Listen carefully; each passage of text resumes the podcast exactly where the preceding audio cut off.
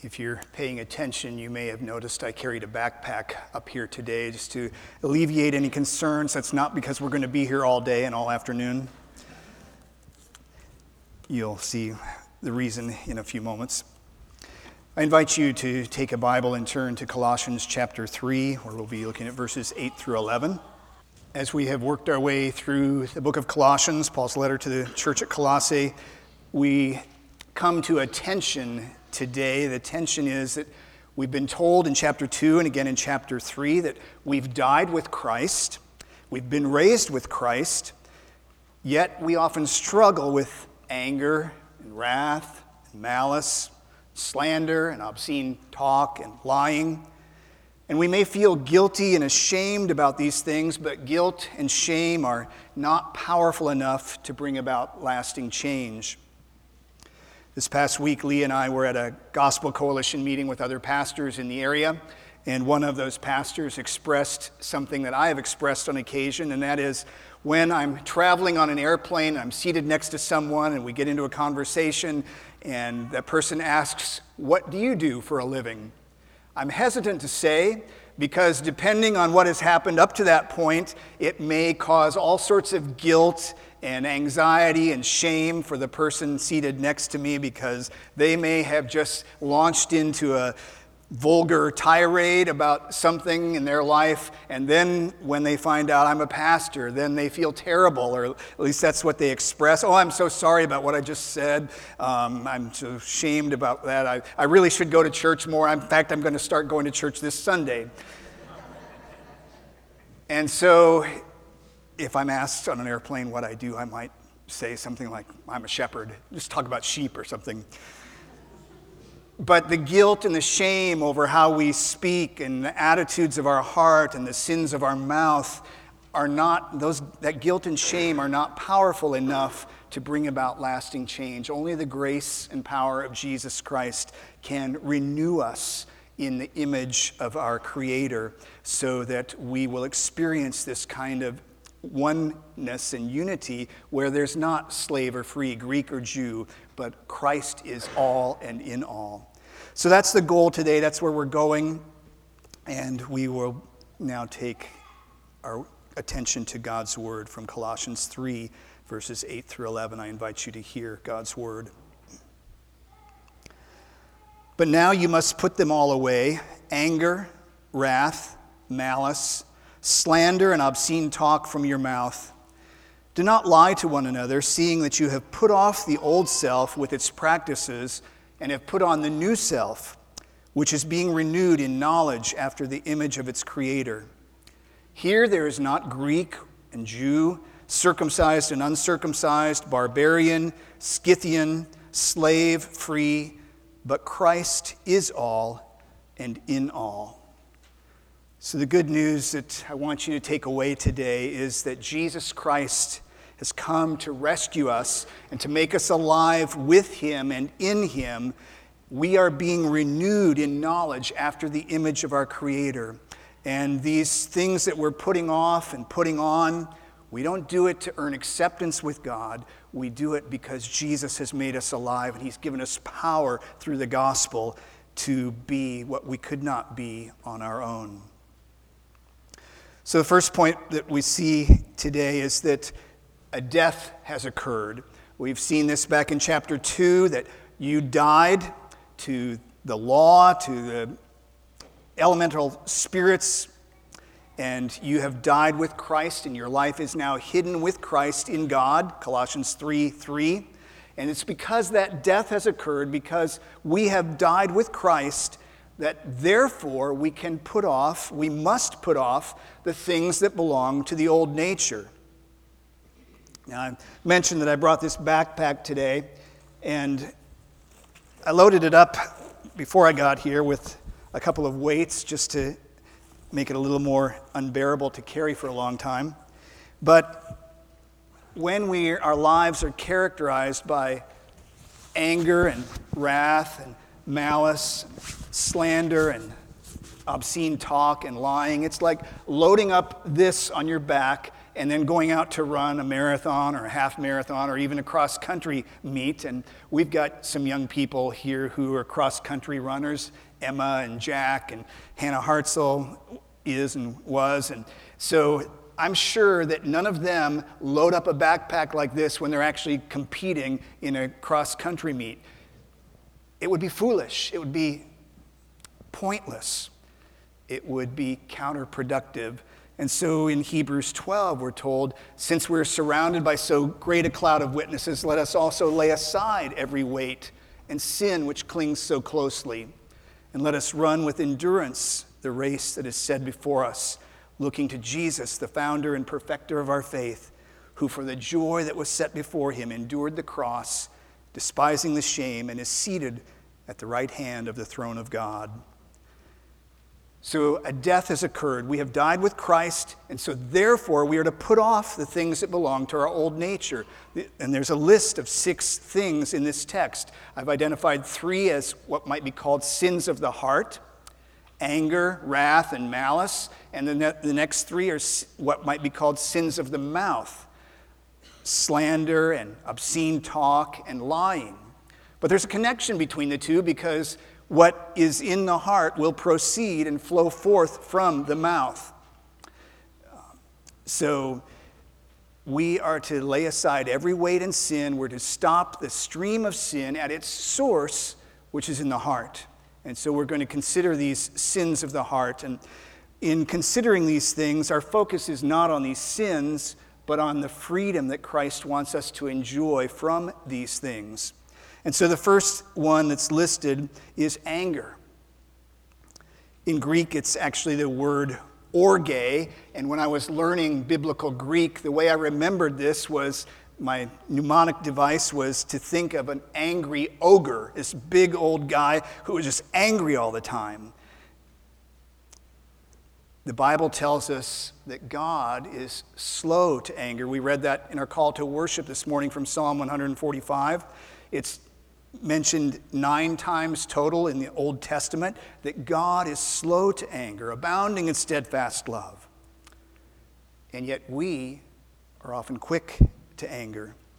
And so James exhorts us Know this, my beloved brothers, let every person be quick to hear, slow to speak, slow to anger, for the anger of man does not produce the righteousness that God requires. Now, we can excuse our anger in all sorts of ways. We can excuse the anger of others.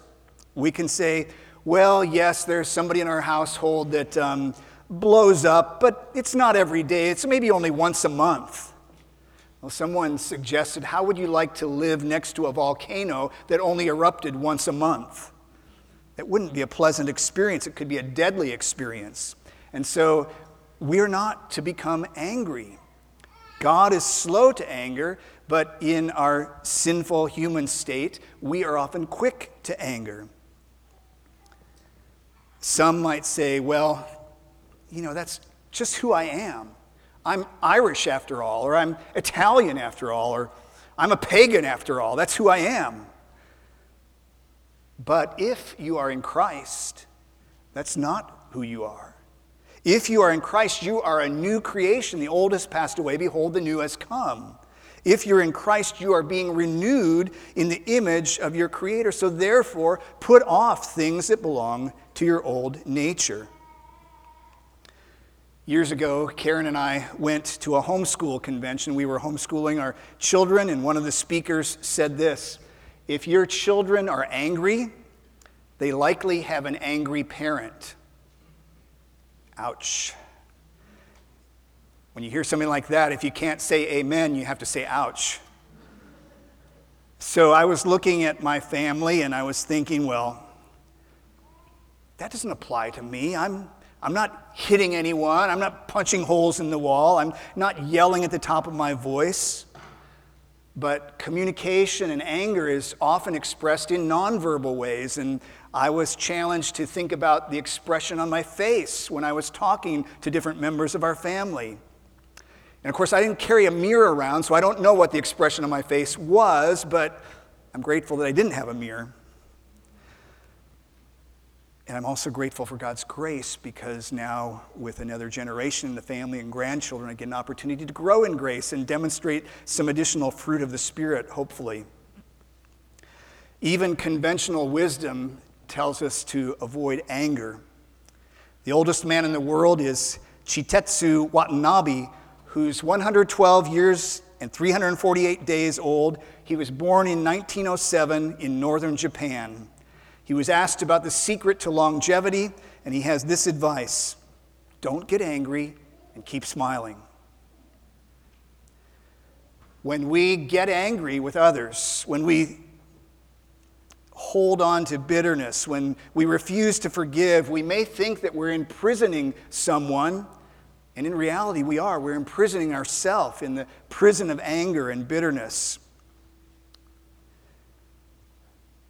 Some might say, well, Jesus got angry, so I can get angry. Well, Jesus had righteous anger at sin. The problem with my anger is it's too often unrighteous. It's not directed at sin, it's directed at me and the fact that I didn't get what I want, that the idol in my life has not been satisfied. So there's great blessing in being slow to anger and great danger in being quick to become angry. We see a number of verses in Proverbs, Proverbs 14 29. Whoever is slow to anger has great understanding, but he who has a hasty temper exalts folly. A hot tempered man stirs up strife, but he who is slow to anger quiets contention. Proverbs 15 18. And Proverbs 16 32. Whoever is slow to anger is better than the mighty and he who rules his spirit than he who takes a city. Proverbs 19:11. Good sense makes one slow to anger, and it is his glory to overlook an offense. And one more verse from Proverbs, Proverbs 29 22. A man of wrath stirs up strife, and one given to anger causes much transgression. So, this topic of anger is one that's very important for us to address. So the next sin of the heart that's mentioned is wrath. Wrath is this idea of getting heated up. It's the word that means passion. We're passionately concerned and passionately um, involved with a particular issue. It's like a tea kettle when it's about to boil. That wrath that's in our heart can explode when the pressure builds I've talked before about collecting stamps, but there's another type of stamp collecting. Are you a stamp collector? When someone offends you, when someone hurts you, you go, that's one, that's two, that's three, you're done. Now it's time. I get to exchange my wrath, my anger, my stamps for an explosion. The Bible talks about the wrath of God. And in Colossians 3, verse 6, it says, On account of these things that, that we've read about, the wrath of God is coming. Well, the question arises why and how is it all right for God to have and to express wrath, but not for us? The Bible talks about God expressing his wrath. It's listed repeatedly throughout the prophets Isaiah, Jeremiah. Ezekiel and even in Revelation that God will pour out his wrath upon sin. Well, God's wrath is holy or righteous anger against sin. And because God is love and God is just, God must exercise wrath against what is unloving, what is ungodly. But human anger and wrath, on the other hand, is often because we didn't get our way. So there's a difference in why wrath is reserved for God and not us. The next item in this list is malice.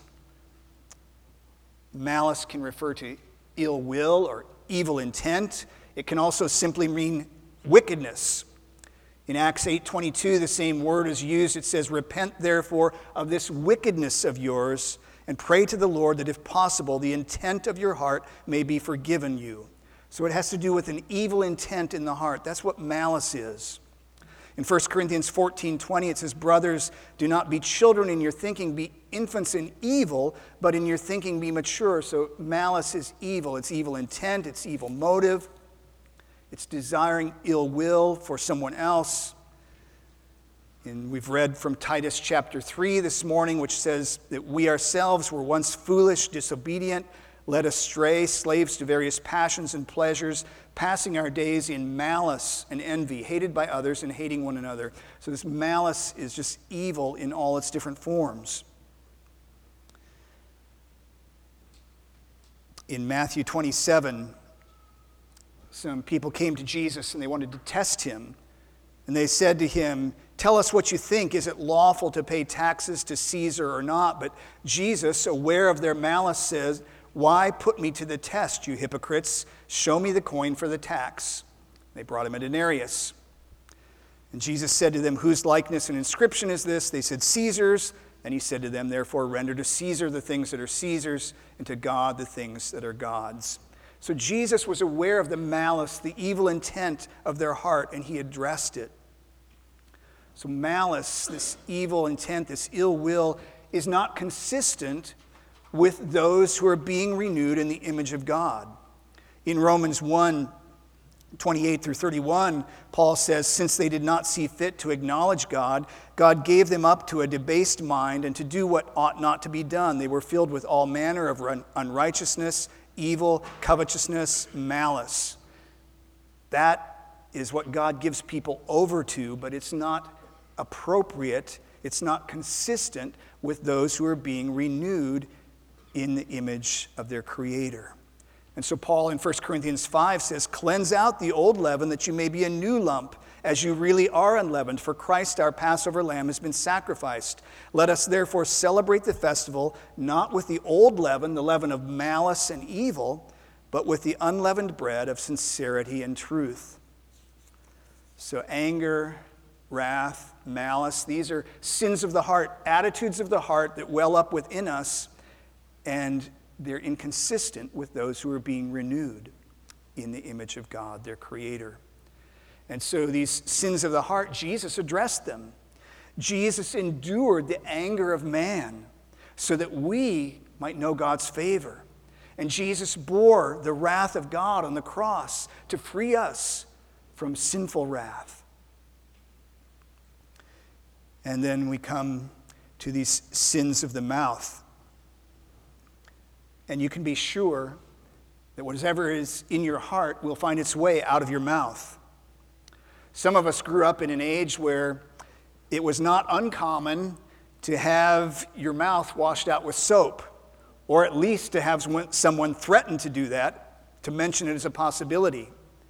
Today, that would likely be viewed as child abuse. But some in that earlier generation understood that what Jesus said in Matthew 15 11, that what comes out of the mouth defiles a person. And so they took what comes out of the mouth very seriously. And so if you said something nasty to your parents or a sibling, or you said some filthy, vulgar word, you might hear something about having your mouth washed out with soap, or you might actually experience that. So Jesus said in Matthew 15, 11, it's not what goes into the mouth that defiles a person, but what comes out of the mouth, this defiles a person. There is unusual power in the mouth, and specifically in the tongue. In James 3, we read these words So also the tongue is a small member, yet it boasts of great things.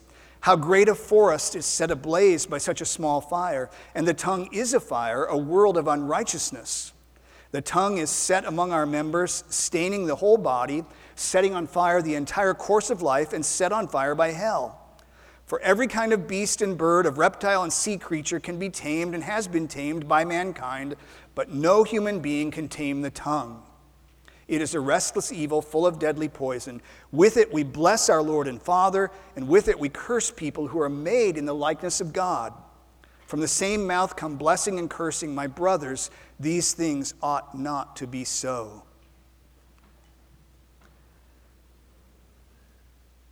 Every kind of beast can be tamed.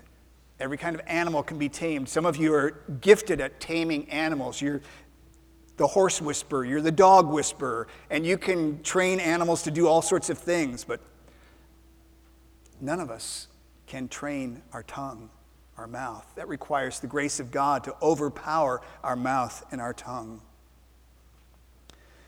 There's unusual power in the mouth and in the tongue. We can speak life, we can speak death. Even conventional wisdom regarding speech and talking says things like think. T, is it truthful? H, is it helpful? I, is it inspiring? N, is it necessary? K, is it kind? You may have heard that growing up.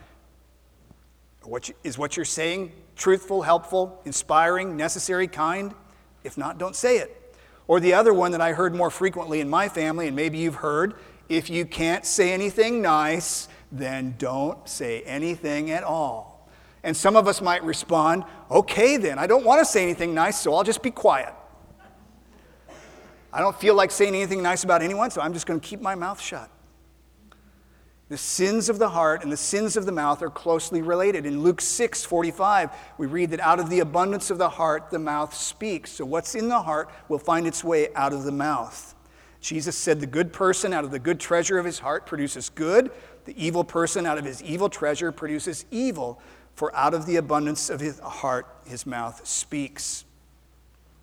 So we've got three different sins of the mouth, which really flow from the heart. And the first one mentioned is slander, literally blaspheming. It's saying something false. When we slander or blaspheme and speak false or evil things, it's a very serious matter. In Matthew 5 21 and 22, Jesus said, You've heard that it was said to those of old, You shall not murder, and whoever murders will be liable to judgment. But I say to you that everyone who is angry with his brother will be liable to judgment, and whoever insults his brother will be liable to the council, and whoever says, You fool, literally moron, will be liable to the hell of fire. Those are serious and strong words. And so we must not call anyone, including ourselves, a moron or an idiot or a fool.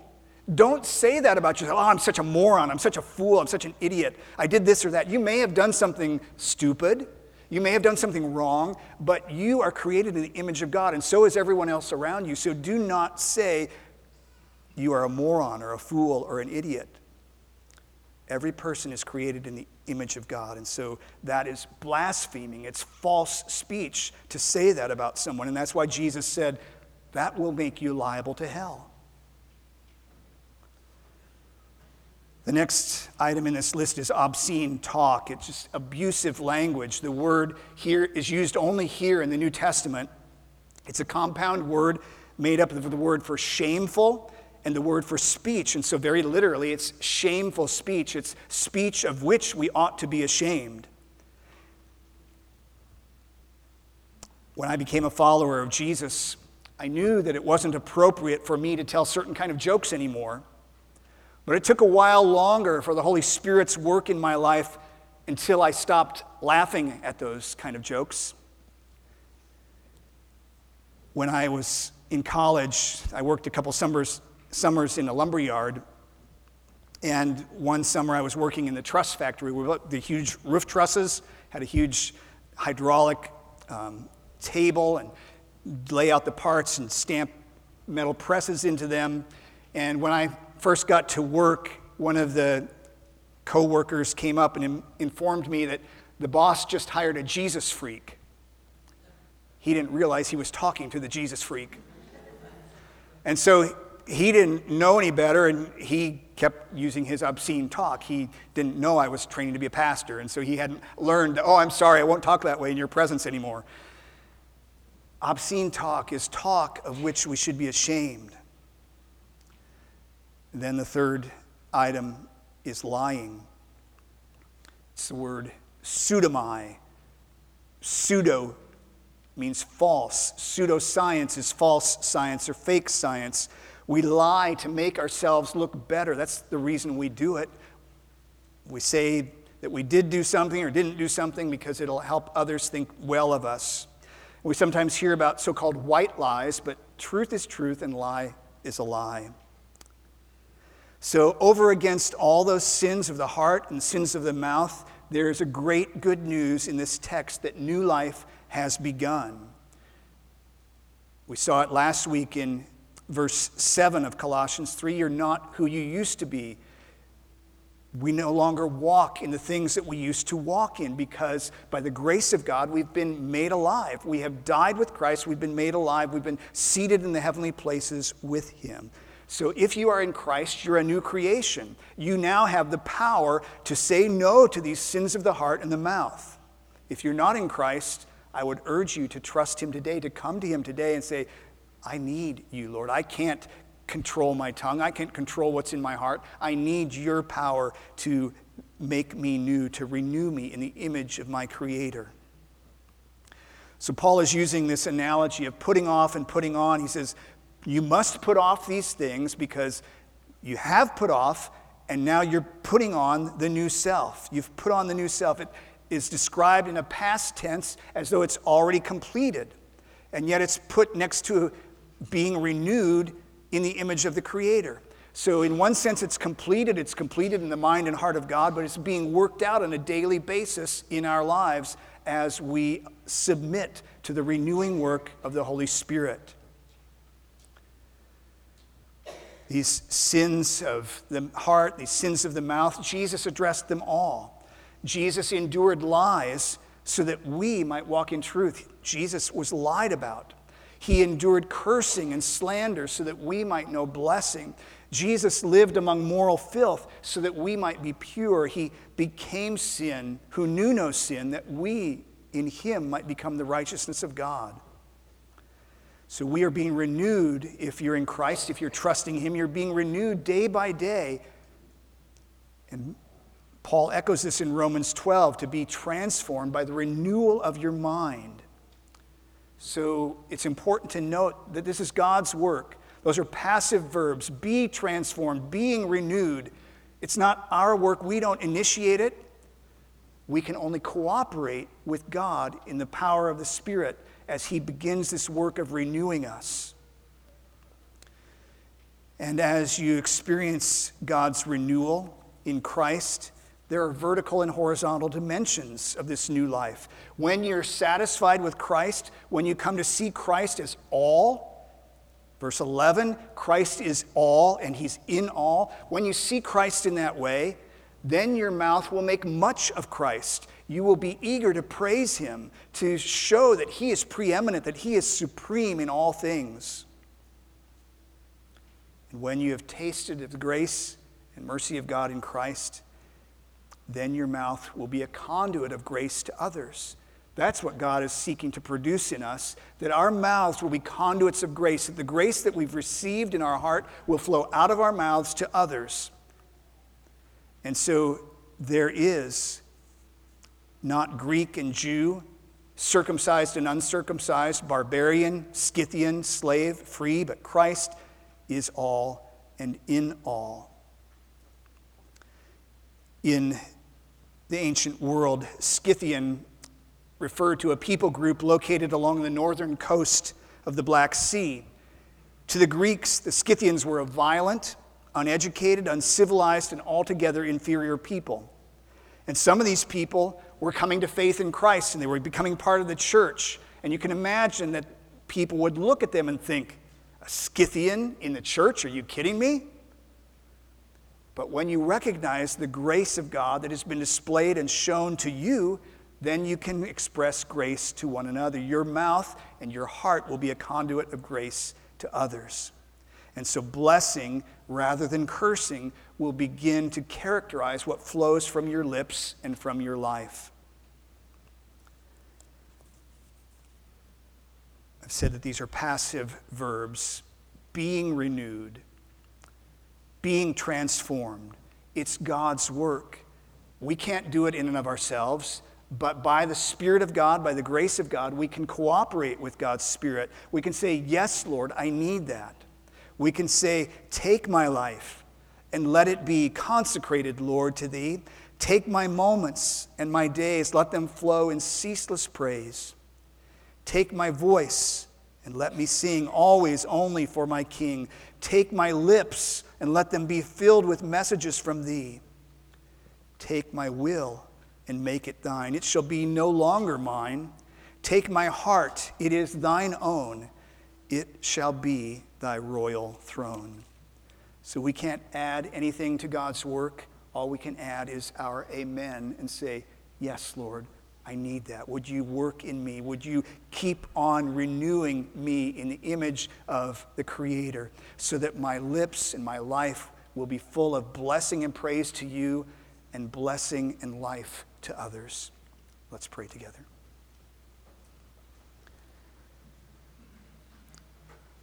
Gracious God, we thank you for the grace that we know in Jesus Christ, that he who knew no sin became sin for us, that in him we might become the righteousness of God.